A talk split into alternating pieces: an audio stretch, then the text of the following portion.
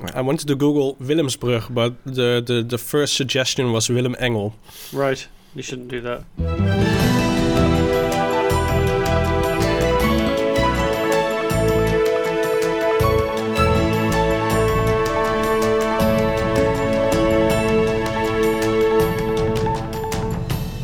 It's Friday, March the 18th, and this is the Dutch News Podcast, your weekly chance to catch up with what's been going on here in the Netherlands. I'm Gordon Darragh, Dutch News contributing editor and Jesus killer, and with me today is Paul Peters, master student in civil engineering and Jenga captain. Uh, first of all, I need to do a little uh, disclaimer. There Yes. are some construction works uh, going on just around my corner. Okay. Uh, they are piling some foundation piles, so that could mean that you uh, might hear a little, um, uh, yeah, some, some drum beats. Yep. Um, It, it doesn't mean that we've relocated to Mariupol. No, that No. it doesn't mean that we are there. Yeah. It's uh, I'm just here in Delft, um, where uh, we have uh, trouble of our own kind. Now, um, I, I try to reinforce my blanket fortress, um, but there are limits of, of the acoustic uh, capabilities Right. of uh, of my blanket. So Okay, I so try to uh, do yeah. my best to uh, mitigate it as much as possible. But, right, but you yeah. you might hear some dull thuds in the course of Yeah, this. Uh, yeah. yeah. yeah, yeah. And, and, and, and that won't just be our jokes falling flat. no, exactly. Yeah. And uh, that uh, also will not be a, uh ship uh, running uh, against uh, a bridge in Rotterdam. No, because that's what happened this week, didn't it? So that's the reason that you're the Jenga captain this week. Exactly. Yeah. Yeah. Uh, Rotterdam was once again struck by. Um, I, I'm not sure if it's a German ship. Uh, it used to be a Dutch German ships ship. that. it was Dutch flagged, certainly. Oh, Dutch flag. Okay, Yeah. then it was a Dutch uh, Dutch Yeah. ship, uh, a, a a small container ship. Uh, well, small. Uh, an, an, how do you say? What's a binnenvaartschip? In, Uh, an uh, Or do- inland inland ship, I think you say. or Yeah. or, or do, don't we really? we, we don't have so much binnenvaart in other countries. Uh, it's, it's, No, it's, exactly, uh, yeah. yeah. We, yeah, Yeah, we, yeah, we, we do have canalways in uh, well in other places, but yeah, bin- binnenvaart is really a Dutch phenomenon. Yeah. yeah. Yeah, I think so too. We we really um, uh, differentiate between the these types of ships. Yeah, the port of Rotterdam is of course one of the largest ports in in in, in Europe. Um, it mostly serves uh, Germany. So whenever the huge container ships arrive in Rotterdam, uh, the containers are transferred to smaller ships that uh, that that bring the containers to to Germany. And one of these ships this week um, was a little bit too high, or maybe uh, the bridge was too low, depending on who you ask. Um, and it ran into uh, the Willemsbrug, uh, the the not, not the famous Erasmus Bridge in Rotterdam, but uh, the the other red one. Um, so it uh, it crashed into it. It lost two containers, uh, and ironically, the the ship was named uh, Jenga. Yes, that was great. Um, so Yeah. like like a Jenga tower, it uh, it lost all its uh, yeah little blocks. So yeah, that was uh, quite interesting. Yeah, Um, Uh, they, the they- bridge they was were kind of they were kind of asking for trouble giving the ship that name, weren't they? They should have thought about Yeah. that. Yeah, that, that's Exactly, yeah. tempting fate. Yeah, just like one, one, one time I was driving on the motorway and I saw um, a van uh, being uh, t- towed on the back of a trailer, and it was for the um, it was for the Breakdown Coffee Company, I think, or something like that. It, was, it had a name like Breakdown or something. It was just yeah, uh, yeah. Yeah, exactly. It, it also reminds me of the Pablo Escobar in uh, in, in, in, in in Brunswijk or something Yeah. that uh, ha- had a drug laboratory uh, in the back of it. Yeah. Uh, yeah. Um, so yeah, but uh, the, the the bridge was uh, uh, undamaged, and yeah, the, the the ship had some damage. It, it was leaking latex, whatever that might mean. Um, but they embarked it uh, next to the Feyenoord Stadium, so maybe um, it had an impact on the results there uh, yesterday. Yeah, I'm not was- sure. It was leaking latex. Was it? Was it headed Yeah. for the red light district or something? I mean, I think so. Yeah, probably. I don't know. yeah. Uh, oh, it was all very maybe the mysterious. Reeperbahn in Hamburg. I don't know. Yeah, yeah. You're familiar with all the. I'm not familiar with it. I've heard about it Okay. in the yeah, course yeah. of going on uh, the uh, Urban Dictionary and uh, all these uh, places. But um, yeah.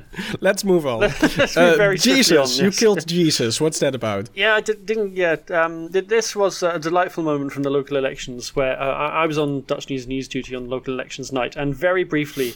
NOS uh, put up, flashed up um, uh, a chart for Rotterdam City Council saying that there, was a seat for a party called Jesus Leeft. If you're not familiar with this, this is a kind of evangelist who has who, is- who contests every election and seems to have managed to uh, stand in a few municipalities this time as well. Which is his party is literally called Jesus Lives, and he Yeah. wants to. He, he- he's kind of even more. Uh, to, yeah, he, he's kind of to the right of the SGP on in biblical terms. Um, it's quite. Uh, the b- b- wants us to live by the word of the Lord. And uh, NOS flashed up that he won a seat on Rotterdam City Council, and there was a lovely little. Yeah. Uh, and unfortunately, it was a, it was a big mistake. So um, Yeah. yeah, I, had- I I had to tell broadcast the world that uh, uh, the second coming would have been delayed until the next municipal elections in 2026. Um, Yeah, Decent wasn't alive after all. he yeah. wasn't, no. Um, Um, and uh, yeah, uh, but, but there was a lovely interview with him uh, on, I think, RTL, where he, just for a minute, for for about five minutes of his life, he was kind of really excited and thought he was going to be able to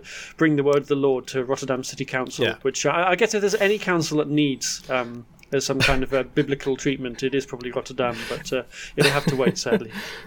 Yeah, yeah, yeah, yeah. And uh, the NOS did uh, did another fuck up there as well because they uh, f- initially said um, a Forum for Democracy won three percent of the votes, but they translated that into three seats. So yeah, it, it was it was all very confusing um, Yeah. when they when they showed the uh, Rotterdam exit poll on Wednesday evening. Yeah, and speaking of people who are not alive, they also said that um, Pim Fortuyn had won a seat in was it Yeah. Eindhoven. In fact, they were standing in another uh, in another city. Oh no, they No, were they said, uh, but they They, they said it was um, uh, in in Breda. yes, um, which isn't true. LPF, the, you know, the the the, the Pim Fortuyn's party uh, has one single remnant in Eindhoven, so they uh, mixed those up as well.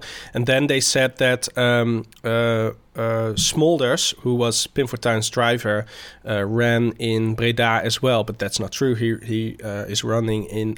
Tilburg, where he is the where he had the biggest uh, political party. So yeah, Mm. they had a lot of um, uh, mix-ups. yeah, there a lot of uh, uh, in, glitches in the live broadcast. in the, yeah. in, in the NOS graphics as we yeah yeah Yeah, and then they corrected themselves, saying that the LPF is still active in Eindhoven and in Westland. But Yeah. in Westland, it is uh, the uh, uh, lokale partijenfederatie. yes Um, uh, so yeah, the, the, they mixed it mixed it up very. Uh, they, they have the same abbreviation, but they are different parties. So yeah, Yeah. they mixed it up on on a different uh, uh, uh, on a number of, uh, of of instances. Yeah. yeah it, it is very confusing when you have like a thousand local parties and some of them have got the same acronyms. To be fair to them, uh, as we'll get into later on.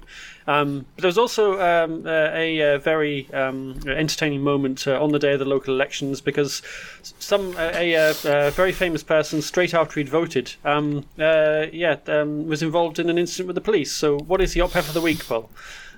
Yeah, the op of the week comes from Overschie, where anti-corona activist Willem Engel had been arrested on charges of incitement after 22,000 people signed a joint complaint.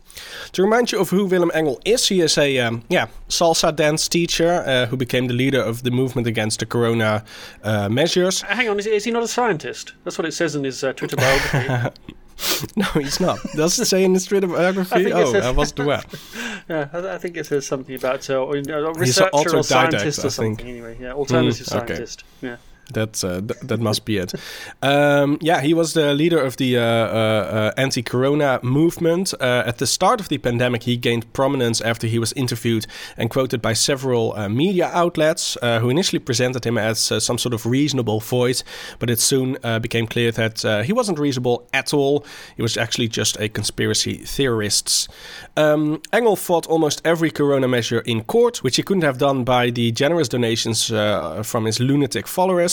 Uh, that was basically his um, uh, his business model, wasn't yeah, it? It was, Um, yeah. uh, his investment model. Yeah. having so many people transfer money to his account Yeah. and then uh, um, um, claiming that he's using it against uh, uh, um, for lawsuits. Yeah, the, the, Um, and then using it to fund, obviously, uh, yeah, to, to pay the legal fees of his uh, of his very good friend, Jeroen Pols. Um, Yeah, so make of that what you will. Who, who's by the way a tax lawyer. Yes. found out recently.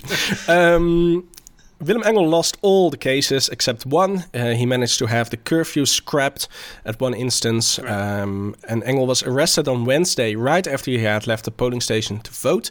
The incident was filmed by his girlfriend, who posted it on the internet, and the video was widely shared, both by people who celebrated his arrest as well as by Engel's supporters. He saw um, in the video proof that we are living in a dictatorship. Yeah, that was great. That was a lovely detail, wasn't it? That, that he'd literally just cast his vote in a free election. Yeah, exactly. and he was arrested. Even allowed him to You know, vote. I think, uh, yeah. So, so if it's a dictatorship, it's a really bad one that lets you vote first and then get arrested later. You know, they, they, they need to tighten up here.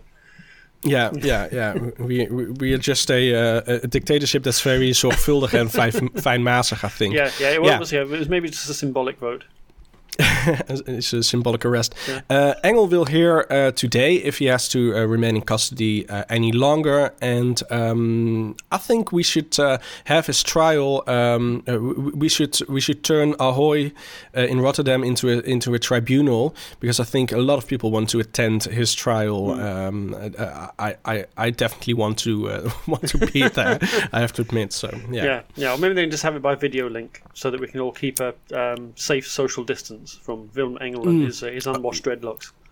That's uh, that's that's that's uh, that's smart. yeah, yeah, yeah. Have thought about that. So, so, very entertaining, and we will bring you the latest on Willem Engel's arrest, uh, trial, detention, and general humi- continuing humiliation uh, in subsequent episodes yeah. of the Dutch News and, and, the video was really weird, wasn't it? Because it, it just yeah. seemed so acted. He he was arrested by two officers who weren't wearing traditional uh, uniforms, so that already looked kind of strange. They, they had masks he, on as well, which was amazing. They had masks on, yeah. which uh, I mean uh, perhaps they, they, they, anticipated that they would be filmed and they wanted to hide their identity, which I uh, understand if you look at how aggressive some of his followers can be.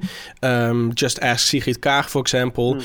Um, so I can understand that, but it just all made it very weird. And also, uh, Engel's reaction to the arrest was also, it just all, uh, seemed so overacted, right? It's um, It was a very curious uh, uh, uh situation. And yeah. the Dutch news team, yeah, analyzed the video to death.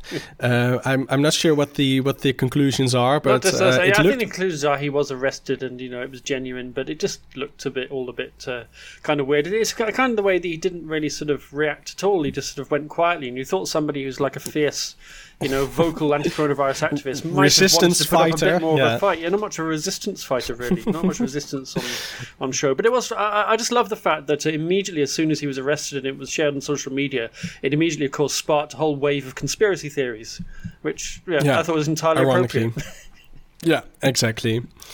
Um, yeah, we will link um, um, to the video in the liner notes if you want to uh, check it out and determine yeah. for yourself if this was uh, an inside job or not. Yeah.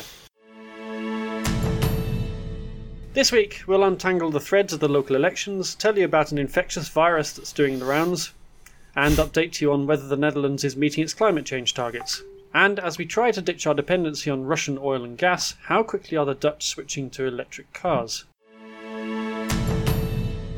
On Wednesday, the Netherlands went to the ballot box to elect the new city councils of 333 municipalities. The votes have been counted, so let's take a look at the results. But first, Gordon, I'm uh, going to ask you, I'm not going to ask you what, who you voted for because that's clearly Rita Verdonk. Yes. Um, but my question is, where did you vote? Yes, go, go, yes because I followed the advice to, to vote for a woman. That's all I'm going to say. Uh, that's kind of a trend thing, isn't it? Local elections, you should uh, choose a, yeah. uh, a, female candidate. Um, but yeah, yeah, Rita Verdonk, just, just very quickly, there was lots of kind of Rita Verdonk watch this week, wasn't there? Everyone's kind of uh, sharing pictures of her turning up in her uh, yellow and green striped uh, limousine uh, to, to, to the polling station. It was all kind of quite slightly macabre, actually. I thought, anyway. Um, but Rita Verdonk, for those who don't know, who was the former um, was it Home Affairs Minister? Oh, sorry, the former Immigration Minister, yes, who was ultimately responsible for cancelling uh, Ayaan Hirsi Ali's passport, uh, which kind of uh, yeah did it directly trigger the fall of uh, of the cabinet, or did it wait? No, but it sort of started. It started the chain of events that led to Verdonk being kind of kicked out of the VVD, effectively. Yeah. Um, yeah. Yeah. yeah. Uh, so that's who she is, and she's now second, uh, number two candidate for Richard Richard de Mos's party in The Hague. Um, and she's just waiting um, for him to be arrested and to be trialed for corruption, yeah. right? To take over. Yeah. My theory is that as soon as she takes over, the party will change its names from uh, Groep Richard de Mos to uh, TON, Trots op Nederland, or Groep Rita Verdonk. Trots op Den Haag, maybe.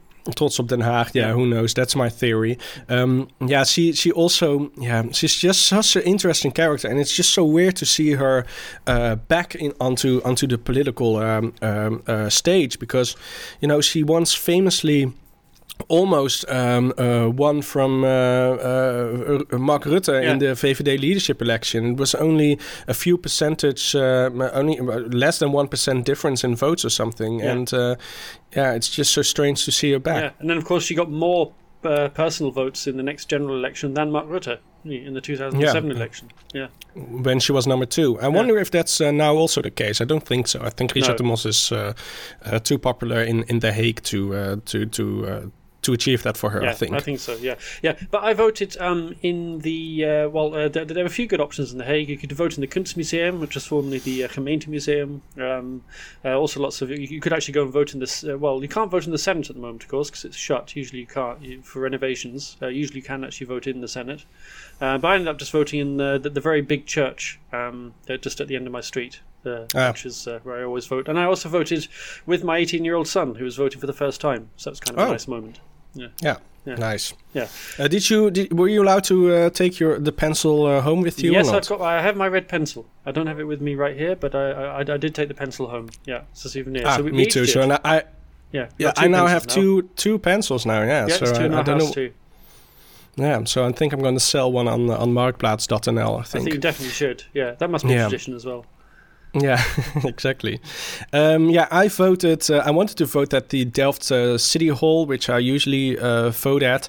Uh, last time uh, it was closed because it's yeah it has quite a small room, so they thought because of the Corona pandemic, uh, it might not be the a good idea to to vote there. So instead, they moved um, um, the polling station to the opposite of the Market Square to the to the new church, and this time they did it as well. Even though you know we are technically out of the Corona pandemic um, um, um, in terms of m- uh, measures, uh, and and, and want to have meter distances uh, scrapped. So yeah, I thought I can vote there again, but uh, I still had to go to the to the to the to the church. But Right. that's that was fine. So I voted um, just a few uh, feet away from um, uh, from the, the the tomb of uh, William the Silent, uh, the father of the nation. So yeah, Ah. that- that's a nice nice location. I'm sure he was very uh, happy with that. Uh, so, uh, who won the elections? Uh, Yeah, uh, well, as expected, uh, the local parties have collectively won the election with uh, yeah over 36% of the votes. Um, yeah, a local party is a political party that's only active in one municipality, and there are literally hundreds of them, as we already mentioned. Uh, they are spread over the entire political spectrum. So, yeah, it, we can't really regard them as one homogeneous group. So it's not actually not really accurate to to to just call them uh, uh, one single group. But you know, with the lack of a better definition, we just do that. Um, and they they won because they went from not 29% last time to uh, to 36 uh, now. So uh, yeah, they are. Uh, it's a, it's a continuing trend that local parties uh, are becoming the the dominant force in municipality politics. yeah, and I mean, I think most commentators expected the local parties would. Uh, be, would improve on their vote share from last time, but I'm not sure anyone expected them to go to be as successful as they were. I mean, people thought they push over 30%. They got over 35%, which is actually quite, and which is three times as much as any of the national parties. Yeah, yeah. So um, people trust, have more trust in local parties to deal with local issues clearly than they have in national parties. And yeah, a lot of you know that's that's one of the um, um, reasons people vote for local parties. Another one is that very often they want to vote for an- another party, an anti-establishment party, PVV, Forum for Democracy, to a lesser extent SP or the Partij voor de Dieren, and they don't participate in in in uh, the majority of the municipalities. So peop when people want to vote for them, they uh, dis- often decide not to vote at all or vote for one of the local parties that. Um, um, um, as a sort of protest vote against the national parties, Yeah. but it's very difficult to determine which share of the votes, you know, are based on this, or which share are based on um, on, on on on the trust uh, thing I, I just mentioned.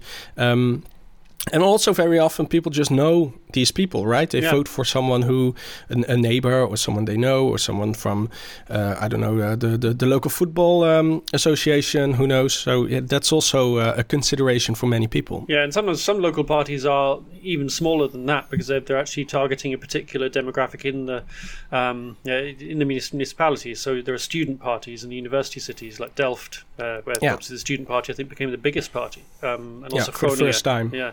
So yeah, so sometimes the local party is not just for local people; it's for a specific group of local people. Yeah, so as I said, it's very, very difficult. Actually, it's not accurate to just put them on one pile, but you know, we, Yeah. we it's it's it's easy to do. So let's uh, let's just do it. yeah, uh, looking at uh, the national parties, uh, it, it, it depends on your definition who won there. Um, if we look at the number of seats, the CDA is the biggest party. They have 1105 seats, followed by VVD with 987. But if you look at the number of votes, the VVD won with 11.5 percent, followed by CDA with 11.2, um, showing that CDA did better in smaller municipalities where the electoral threshold is is smaller.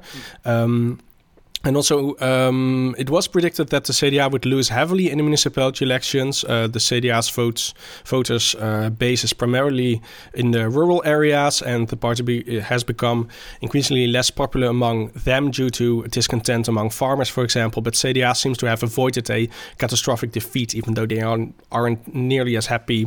They aren't they weren't in a celebratory mood uh, on, on, on Wednesday evening because, after all, they still lost 250 seats. Yeah. Um, yeah, but it was, it was kind of damage limitation, wasn't it? I mean, some of the uh, forecasts before the election said they might slump to about seven percent, but they yeah. they didn't they didn't do as badly as that. And I think Wopke Hoekstra no. said he, he, even he, he said you know that the, the, result is better than we expected, which tells you their expect, expectations were extremely low.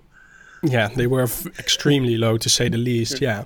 And next we have D66 with 8.7% of the votes. Uh, D66 also claims a win.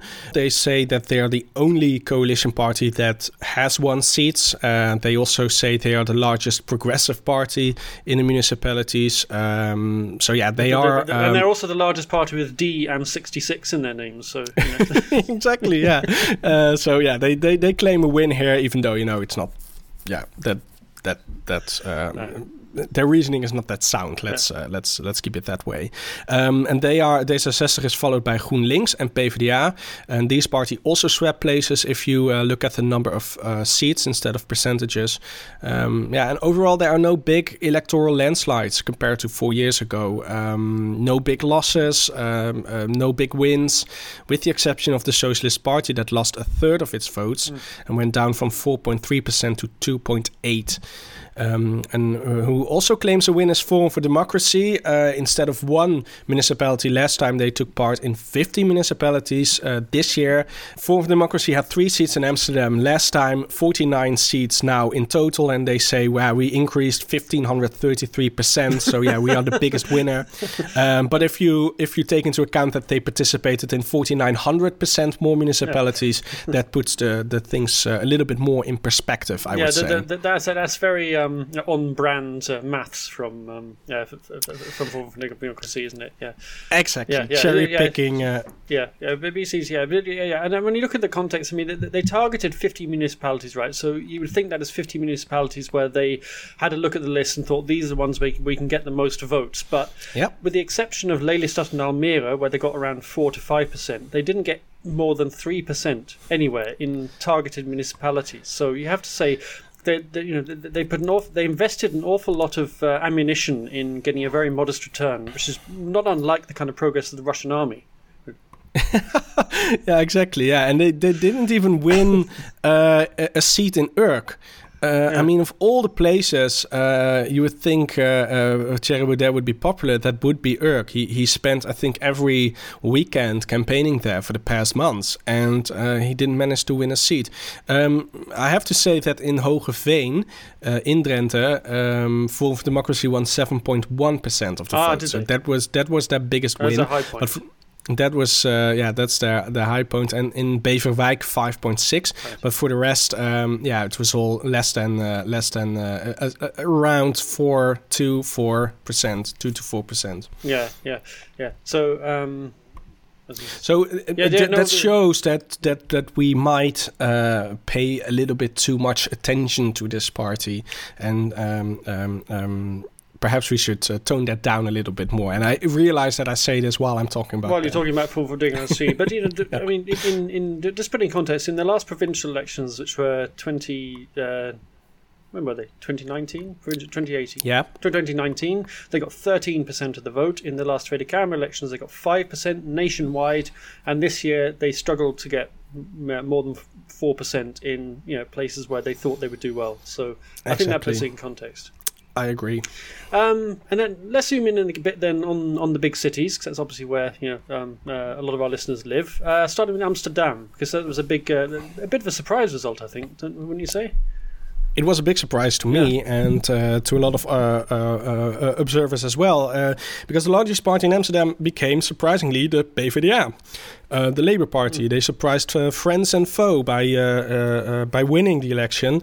they had 18% of the vote, and they dethroned GroenLinks, that became second this time with 15%. And the PvdA, Labour, used to dominate the city council of the capital for many decades. voters abandoned the party after uh, they joined a uh, coalition with Mark Rutte uh, in his second cabinet in 2012. Remember, they lost 75% of its seats in the Tweede Kamer election, uh, in the next election, um, as well as support on every other level. And that included, um, um, for example, a strong base in the northern provinces and uh, in, in the uh, municipalities as well. But so this is the first time since 2012 that Labour has started to win elections again, um, even though it's only a, few in, in, in a couple of municipalities in the north they won um, uh, uh, the elections uh, but you know having won the capital is definitely a big win for them. The the, the third winner was um, the third largest party is D66 with 13.9%. They lost um, uh, uh, 3% of the votes. VVD became fourth and um, Bijeen um, almost tripled in size. Uh, they went from 2% of the votes to almost uh, 7 So, no, they, they more than tripled tripled, right? Yeah. Yeah, they, they more than tripled. So, yeah, congratulations to uh, Sylvana Simon's party. And newcomers uh, Volt and um, Forum for Democracy split off, yeah, 21. They both won a little over 4% of the votes. So, very fragmented um, uh, city council in Amsterdam. And, um, yeah, um, yeah, but yeah, but but but the three biggest parties actually just about have enough seats uh, for a majority. So, uh, do we think that that's what might happen in the um uh, when when they come to for, form a local cabinet? Probably, um, I think, uh, especially PvdA and GroenLinks, they will probably want to have a uh, as left wing um, uh, coalition as possible. Yeah. Uh, so they would be very likely to try it with the, these three parties first, um, and I'm sure they will do their best to uh, to to to uh, end up with a left wing coalition. Yeah, Otherwise, yeah. they have to invite the VVD and perhaps another party, and that would just complicate things very much. I think. Yeah, yeah, definitely. Um, okay, so then uh, on to Rotterdam, where, where once again Leefbaar, uh, who were kept out of the coalition last time, um, did well again. Um, yeah, the, the big winner in Rotterdam is uh, Leefbaar. They kept their 11 seats and they are followed by VVD, GroenLinks and D66. VVD and GroenLinks, they uh, kept their five seats as well and only D66 lost one. They went from five to four seats. Um, like uh, PvdA as well, by the way. Um, so a very stable uh, result compared to last year, I think, and that's you know the overall conclusion. You don't see really big changes, I think, yeah. in in many municipalities. Yeah. But of course, it um, was a um, very fragmented uh, council before this time, and it hasn't got any any easier to to, to manage. No, because they are they have two new parties uh, added to the list. Uh, Volt and Bijeen, they both won uh, two seats. Um, and yeah, as you said last time, Leefbaar was kept out of the coalition, but this time that seems very unlikely. Um, yeah, only minor changes, but uh, still now a coalition of, of seven or perhaps eight parties is required uh, to keep Leefbaar out. So yeah, that would be su- such a large coalition that uh, is is is is very impractical. So yeah, you, you I might expect Leefbaar to uh, uh, to join a, a coalition. Yeah, I think certainly the, the, the talks are going to have to include Leefbaar initially, even if they yeah. yeah subsequently drop out. But like you say, it's a huge challenge to keep them out. And uh, yeah, th- that brings us on to another city where the biggest party um, uh, has been shut out of the coalition, uh, The Hague. Yeah, yeah, where also again a local party won, Groep de Mos. Um, the party of former PVV MP Richard de Mos won 17% and nine seats, which was lower than their expectations. Uh, I almost saw Richard de Mos crying on television because he expected to win so much more. Um, they are followed by D66, uh, that went up uh, from six to eight seats. VVD, GroenLinks, PvdA, and CDA all stayed level with seven, five, three, and three seats respectively. Um, so yeah, uh, um, do you know if if if um, mathematically speaking it is possible to to keep uh, de Mos out of a coalition again or not? Yes, the current coalition could carry continue because it's a five-party um, combination of uh, VVD, D66, GroenLinks, CDA, and PvdA. Um, in fact, hmm. they could actually lose one of those last two, CDA and PvdA, and still have a narrow majority. Um, wow, perhaps okay. they'll just carry on. Uh, although D66 um, are the biggest party now uh, of those five, obviously second to Richard de Mos, and that's uh, they swap places with VVD. Um, so yeah, um, did, uh, I think that's the most likely option. D66 also gained three percent in the Hague. They did they did much better in the Hague than other cities. Yeah. I think that's probably because they made it very much a direct fight between themselves and Groep de Mos. Um, yeah, that's the, the the the usual strategy of D66, yeah. isn't it? Yeah. Yeah. Um, so yeah, last time 15 parties in the in the city council of of, of the Hague. Um, yeah. so, so fragmented. It's it's um, it's insane actually. But um, yeah, it, it, really is. Yeah, yeah. And then, and then because we're not going to go into every single municipality, but in some of the um, next larger cities, uh, we saw uh, GroenLinks kind of. Uh, still the biggest in Utrecht and uh, Groningen, but they lost support. But in Eindhoven, GroenLinks uh, did better than um, they actually increased their margin. So they're now the largest party. I think they gained uh, three seats. So yeah, still kind of yeah, so, so it's kind of difficult to spin this in context of GroenLinks. I mean, the, the, Jesse Klaver gave this quite kind of valedictory speech saying, uh, you know, that it was a great recovery after the setbacks of last year's general election. But on the other hand, when you actually look at the results, they actually their, their vote share is down uh, on four yeah. years ago over across the nation. But in a few places, and especially some flagship um, uh, councils uh, like Eindhoven, they did the, the, the, they strengthened their position, and they have actually, even though they lost support in places like Utrecht and Groningen, they are still the biggest party. So I guess it's not a disaster, but also maybe not quite the uh, the, the, the, glorious triumph that uh, Jesse Klaver was trying to suggest it was. No, but they do spin it as a win. Yeah, uh, they, they say, yeah, we, yeah, yeah, everyone does, except CDA, um, who, uh, who has the right to spin it as a, as a win. But uh, yeah, yeah, it's. Um, I think the other yeah, party that we should mention in that context that, that hasn't been talked about is uh, is Partij voor de Dieren, who did, did, I think did very well in several municipalities and in places where they had seats. I think they mostly gained seats, and they also entered a few municipalities where they hadn't contested before, and again uh, picked up two or three seats in a lot of places. And there's a lot of speculation, speculation because they're not on any in any coalition in any municipality at the moment. But uh, whether no. some of the more progressive coalitions might be tempted to bring the uh, the Animal Rights Party on board this time.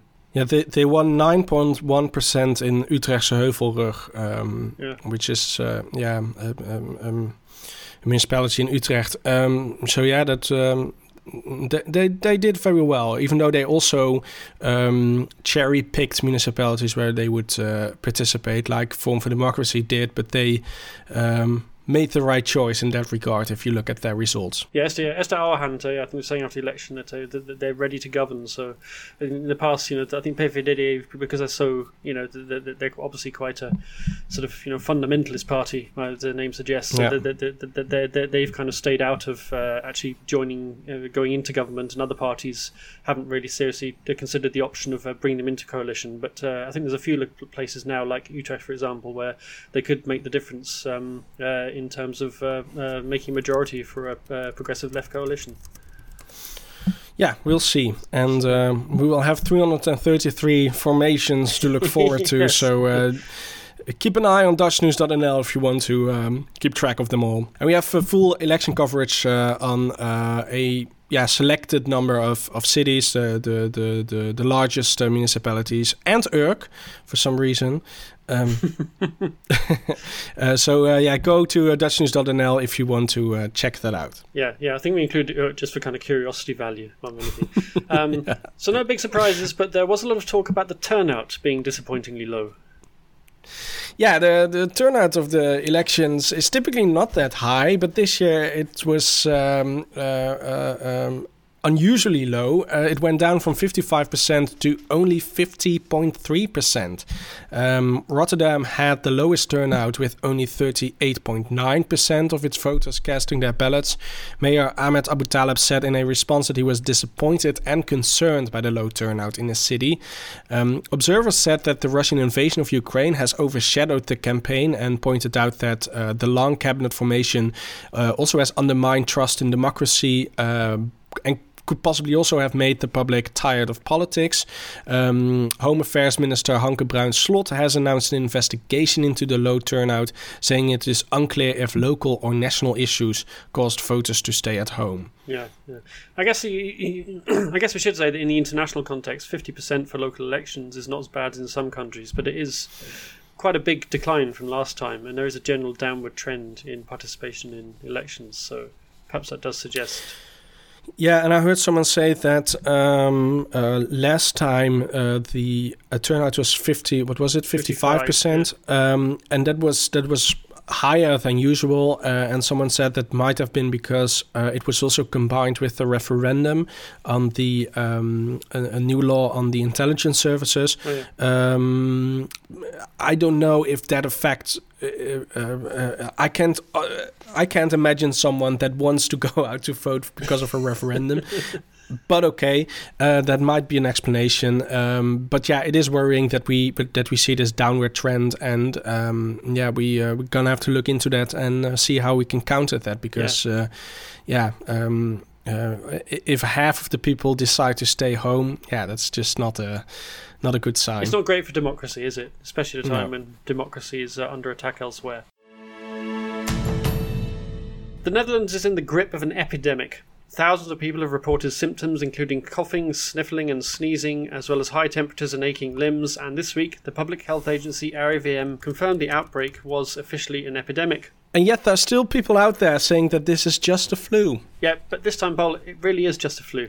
This oh, is actually epi- okay. this is actually a flu epidemic, uh, which is going oh. running in parallel with the coronavirus with the coronavirus pandemic. So uh, not nice of flu to turn up right at the end of the race. And uh, actually, what uh, some health experts are saying is that the coronavirus pandemic may have kind of delayed the regular flu season, which tends to be in the autumn, yeah. early winter, uh, because the restrictions like wearing masks and keeping out of crowded areas meant that other seasonal illnesses didn't get a chance to spread either. But now the restrictions have been lifted because the pandemic is over, apparently. Uh, people are now going down with flu as well as coronavirus. And in fact, this year's outbreak they think could be worse than usual because people haven't built up, built up uh, natural immunity in the way that they usually would. And that could cause problems for people with underlying health conditions. Um, the RIVM uh, obviously has an official definition of an epidemic, which is if more than 58 people, very specific number, 58 out of every 100,000 go to their doctor with flu like symptoms in a week, and 10% of those uh, are indeed diagnosed with uh, influenza, then that's an epidemic. Uh, but in the last few years, that's been harder to track because a lot of people with flu symptoms haven't gone to their doctor, they've gone to get a coronavirus test instead. So perhaps there's been yeah. an under the radar small flu epidemic uh, along with coronavirus. Or perhaps the whole thing was just a flu, and Willem Engel is right. Perhaps. Yeah, and yeah, perhaps. Um, but at least, uh, yeah, if you take into account his uh, da- cho- uh, choices of dance and his uh, hairdresser's choices, then uh, he's probably not right at no. all. Um, but at least uh, the coronavirus pandemic is over, so we can just concentrate on the flu now. Yeah, um, yeah. Uh, Health Minister Ernst Kuipers did indeed confirm this week that uh, we're dropping the last restrictions from next Wednesday, uh, which is March 23rd, and that means face masks will not be compulsory on public transport, people will not be asked to work from home for half the week, and all testing for entry will end. At the moment, you still have to test negative if you're going to an unseated event for more than 500 people um, indoors he did say that coronavirus wasn't over and people should continue to be careful, especially around the vulnerable. So, take a self test, for example, if you visit people with uh, underlying health conditions. Uh, but Kuipers said the vaccines and the Omicron variant meant we can end the restrictions and just trust in the common sense of the Dutch people. Yeah, that's. Um it served us so well in the last two years. It served us so well indeed, yeah. Uh, and, and and what did the outbreak management team have to say? Well, they they gave their last recommendation of uh, this pan for the time being. Uh, apparently, uh, they did recommend keeping some of the uh, advisory rules, like working from home uh, and quarantining. That does still apply. The self isolation and quarantine rules still apply. So if you test positive, you should isolate for five days. They also warned, in particular, that the spike from the Carnival weekend. That was the last time Ernst Kuipers trusted in the common sense of the Dutch people. Uh, would lead to more hospital admissions and pressure on the healthcare system there's nearly 2,000 people with coronavirus infections in hospital at the moment, and that's gone up by about 40% in the last two weeks, uh, which no one seems to be worried about. Uh, the good news is that infections are falling again, so it seems like this could be a short, this is hopefully just a short, sharp spike, and uh, hospital numbers will probably peak in the next week or so. So, um, what about travel? If you if you are still able to uh, to go by boat to the UK? Uh... Yeah, but apparently you're not because the P&O ferries have just sacked all of the uh, all all the staff in a yeah absolute yeah, yeah travesty of um, labour relations. Uh, so if you're yeah. So, so, yeah, if you're thinking of travelling by boat from Rotterdam to Hull, uh, choose a different route that's not run by P&O ferries. Uh, but the official travel advice from the Dutch government has been absolute dog's breakfast as usual, um, and there's been a lot of confusion um, about whether people will still still have to test or show proof of vaccination before they travel to the Netherlands.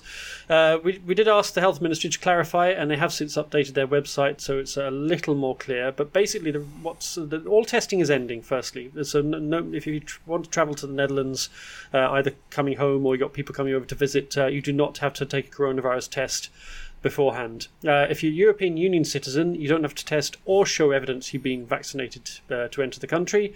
If you're a non EU citizen, which of course these days includes people like me, British citizens, uh, you will have to show proof of vaccination or recovery, but you don't need to take a test. And if you're unvaccinated, there is still an EU travel ban, so you will uh, have to show you're exempt on the on the long list of other exemptions, like you're traveling for work or you're on urgent uh, family business uh, which includes things like visiting grandchildren. So it's quite a long list, and it's on the Dutch government's website. If you've had your second vaccine or your single dose Janssen vaccine more than nine months ago, you will need to get a booster uh, to qualify as uh, uh fully vaccinated. And it's also worth cool. saying you're still supposed to wear a mask on the plane at the airport, but uh, most of the airlines, or certainly the biggest ones like KLM and Transavia, say they're not going to bother enforcing it anymore because they're worried about passengers getting angry. So, hmm. yeah. Uh, but I'm, right. I'm, going to keep wearing a mask on the plane. I think uh, mainly because uh, the, the, the, these passengers, uh, because of these uh, passengers spitting virus uh, in in their uh, yeah in their violent outbursts. There's more details of the travel rules on the Dutch News website. The Central Planning Agency CPB has updated its economic forecast and now says the Russian invasion of Ukraine could bring the Netherlands in a short recession. The new scenario takes the war impact on energy and fuel prices into account. The agency calls the war a fundamental external uncertainty, which is uh, uh, an, an, enormous understatement, but okay. Uh, the new scenario assumes that the war will lead to long term high energy and commodity prices and lower spending in various European economies. This will affect world trade and therefore the Netherlands, which is a trade based economy. If this happens, uh, GDP will contract for a number of quarters, with grow- growth reaching 1.9% in 2022 and nil in 2023. Inflation will then rise to almost 8%, cutting spending spending power by 5.1 percentage points. And last week, the CPB said inflation will average 5.2% this year. And this scenario does not take into account energy tax cuts and compensation for low income families, which was announced uh, by the government last week. Yeah, and they come into force from July the 1st. So they're not going to affect yeah. uh, the first two quarters of this year. But yeah, and I think uh, they did include disclaimers saying that because the scenario is so uncertain at the moment, um, these uh, there's a very wide margin for error in these predictions, right? So the inflation error, could be yeah. much higher, but it could also be much lower if the Russian tanks peter out in the next couple of weeks, which it looks like they might, given the state of the Russian military. Yeah. So, we, but we will just have to see. And meanwhile, the Dutch government is applying the sanctions against Russian oligarchs, uh, like uh, and uh, like the rolling out of the vaccine program. This is progressing very carefully and diligently. ja, uh, zorgvuldig en fijnmazig, as uh, Hugo de Jonge would call it. Uh, yeah, MPs have called on Finance Minister Sigrid Kaag to explain why Dutch financial institutions have frozen just only 6 million euros of assets owned by sanctioned Russians so far. Uh, Kaag said in a reply to a motion by Socialist Party MP Jasper van Dijk that 132 institutions had declared assets owned by clients on the European Union sanctions list.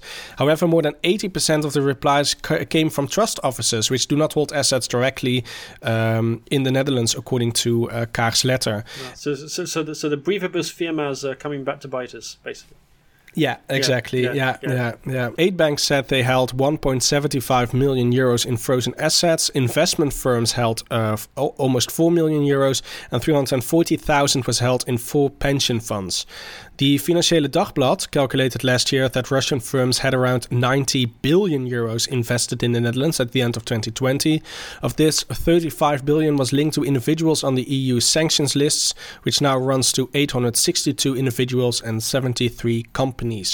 Um, to put things in contrast a little bit, Belgium has frozen 10 billion euros of Russian assets since the invasion of Ukraine began, while other countries uh, have even uh, taken uh, a step further, such as Spain, that has confiscated an 89 million euros yacht owned by a Russian that isn't even on the sanction list.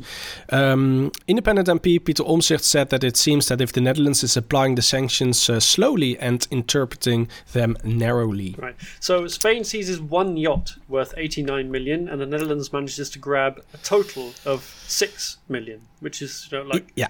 6.7% of one yacht. Although, to be fair, Klaas Knot, the head of the um, uh, the, the, the, Dutch National Bank, uh, said on News here last night they've managed to raise it to 200 million now. So, the, okay. so, so yeah. the fundraiser is um, slowly climbing up. Uh, it's, it's, it's climbing up through the. Did millions. they confiscate uh, Willem Engels' um, charity? Uh, did, did, they kidnap his hairdresser? I don't know. Yeah, but, yeah. yeah. but uh, yeah, but it does yeah. seem, seem bizarre. Yeah, but yeah, but again, it's it, it, it, it, it's yeah. I think it's kind of actually pretty embarrassing for the for, for the Dutch who spend so much time insisting uh, that their their country is not a tax haven when you can only manage to find 200 million of Russian assets in your uh, in, in your banks, and all the rest have been kind of spirited away via uh, via trust um, trust offices.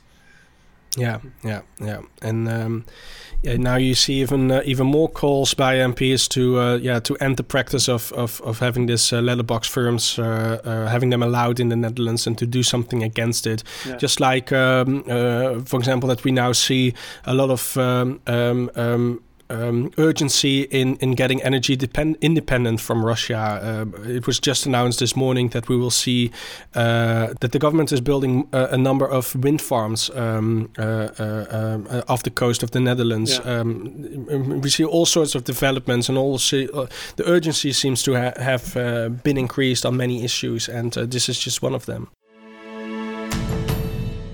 If you've followed this podcast's efforts to make sense of the local government jigsaw puzzle, the coronavirus conundrum, or the impact of the war, you should have worked out by now we need an awful lot of coffee to keep going. And you can help by donating to our coffee fund via patreon.com. You can help us to help you keep track of all the latest developments for as little as a dollar, a euro, a pound, or 3,000 rubles a day. You'll earn a shout out on the next podcast, the chance to ask us a question, and most importantly of all, our sincere and eternal gratitude. And uh, we'd like to say, as ever, thank you very much to the 100 plus patrons who have kept us going uh, throughout uh, all these uh, yeah, uh, remarkable times. If you'd like to join our band of patrons, log on to www.patreon.com, that's P-A-T-R-E-O-N.com slash DutchNewsNL, and uh, yeah, once again, as to everyone who's contributed, who's continued to donate, uh, once again, we'd like to say a very big thank you. It looks as if the Netherlands is going to miss its targets for greenhouse gas emissions after all. CBS, the statistics agency, said this week that emissions rose in 2021 by 2.1%, after dropping back by 8.8% in 2020, mostly because, of course, everything stopped during the uh, first uh, period of the coronavirus pandemic. That meant that we just narrowly managed uh, to hit the target of uh, reducing greenhouse gas emissions by 25% of 1990 levels in 2020, but now it's crept back up again over that 25% line, which was the level enshrined in the Urgenda court ruling in 2019. The cold start to the year, this last year, uh, not this year, meant that the horticultural sector in particular had to use much more energy to heat its greenhouses. I guess the illegal drug trade in Brabant had to use a lot more energy as well. and uh, emissions from homes, schools, and offices also went up by 10%. Yeah, and what are the consequences of missing the Urgenda targets? Because it was a court order after all. It was a court order, yes, which uh, basically said the government was actually legally bound to meet the targets that it, uh, that it agreed to in the Paris Accords. It is a Supreme Court judgment, so Urgenda has been threatened to go back to court and ask the, the, the judges to set a dwangsom, which is a kind of conditional penalty if the, the government has yeah. to pay if it doesn't comply with the ruling.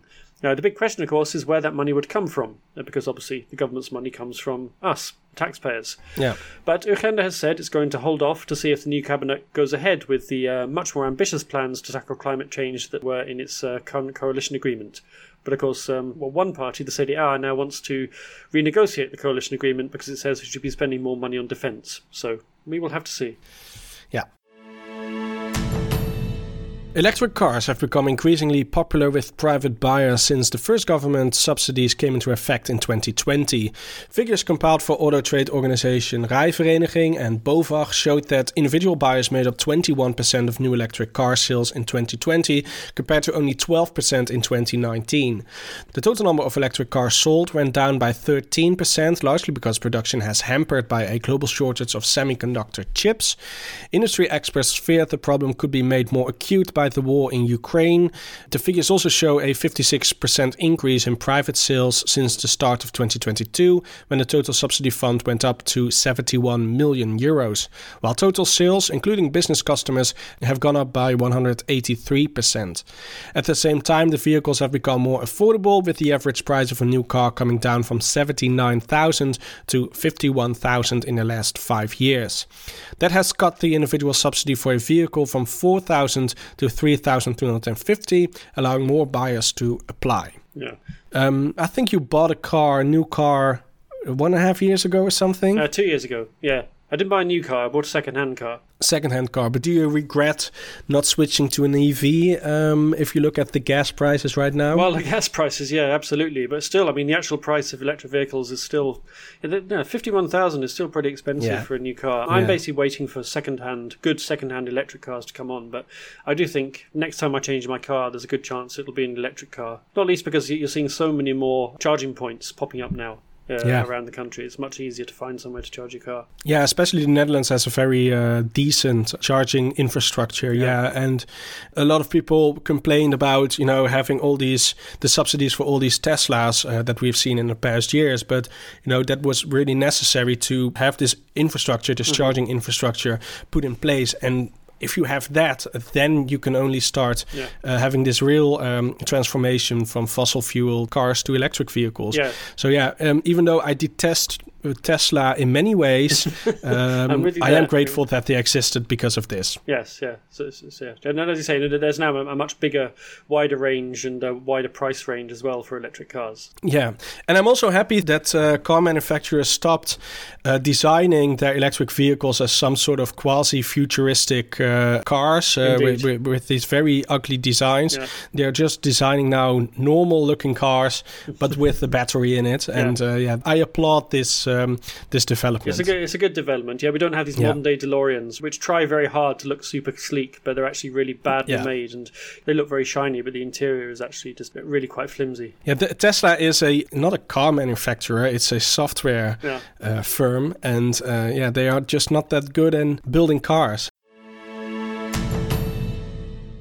Ajax are out of the Champions League for another year. They were unable to break through a stubborn Benfica defence and came undone in the 77th minute of the second leg when Andre Onana horribly misjudged a free kick and Darwin Núñez headed into the empty net.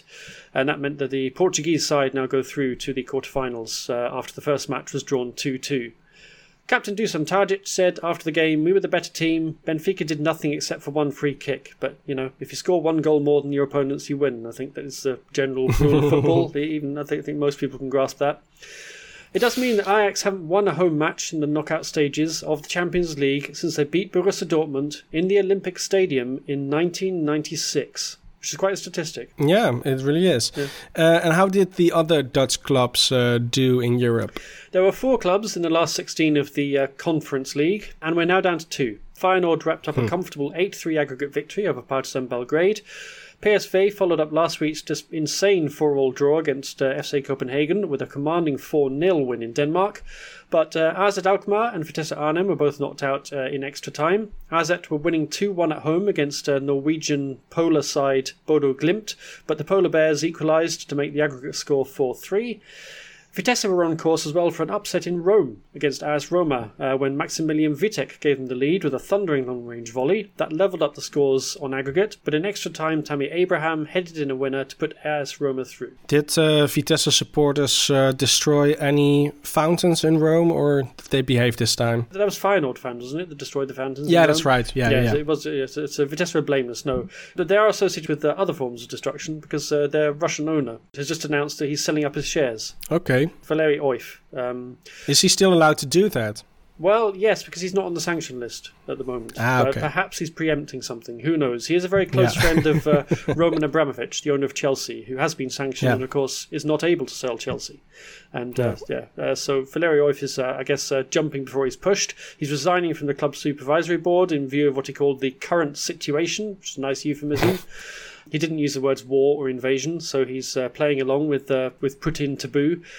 He became a majority shareholder in 2018. He and his associates have injected around 150 million euros into the club, mostly to make up for its financial deficit. And the Telegraph said it's unlikely that another owner could be found who was prepared to work on the same terms of Oyf, in other words, just basically pouring money into it as a kind of nice little uh, sort of whitewashing operation. And that would mean a drastic revision of the club's spending and ambitions. Vitesse are currently sixth in the Eredivisie. They have, as we said, just been knocked out of uh, the Conference League, but they've got good hopes of reaching the playoffs for next year's European places. Can we can we call just just going back to uh, to the um, uh, Ajax thing uh, for a moment? Can we call that a, a home win because they weren't playing in their home stadium; they were playing in a different alternative stadium. Yeah, technically, but they always played their European matches in the Olympic Stadium until the arena was built because their, their old stadium wasn't big enough for European football. Aha, okay. De Meer, it was. Uh, The Meer Stadium. yeah, yeah, that was the old stadium. That's all we have for you this week. This podcast is a production of Dutch News, which can be found online at dutchnews.nl. We will include links to everything we've talked about today in the liner notes. You can get in touch with us by email to podcast at dutchnews.nl. And if you want to help us out, please subscribe to the podcast and leave us a rating. And you can also now back us on Patreon at patreon.com slash dutchnewsnl and earn yourself a free shout on the podcast and our uh, very sincere thanks. My thanks also to Paul Peters. I'm Gordon Darroch, and we'll be back next week.